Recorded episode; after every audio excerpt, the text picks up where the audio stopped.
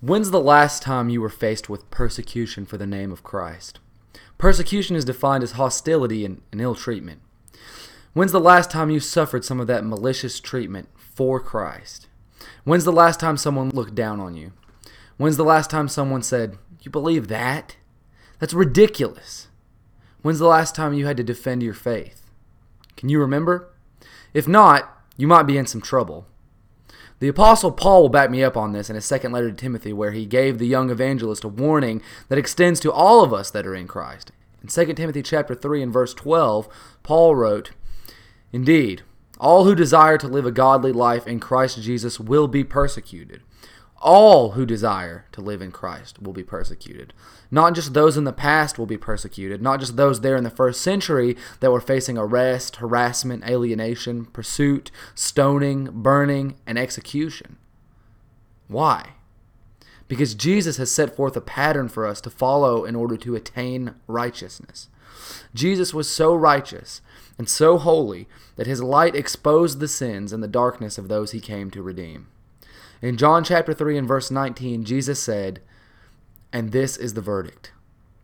The light has come into the world, and people love the darkness more than the light because their works were evil.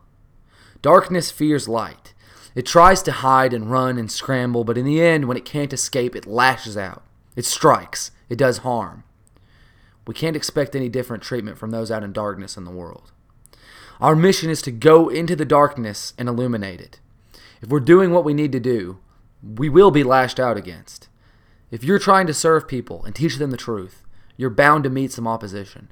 If you're sticking your neck out and making an effort with people, they are going to reject, mock, and abuse you at one point or another. Of course, we don't like to be rejected, mocked, and abused. We can be discouraged when the people of the world reject us and when they reject the truth of God's word that we hold so dear. However, we have comfort in Christ's words. If the world hates you, know that it has hated me before it hated you. John chapter 15 and verse 18. Christ endured so much pain on our behalf. He was rejected, mocked, beaten with fists and with weapons, impaled in his palms and feet, and ultimately crucified.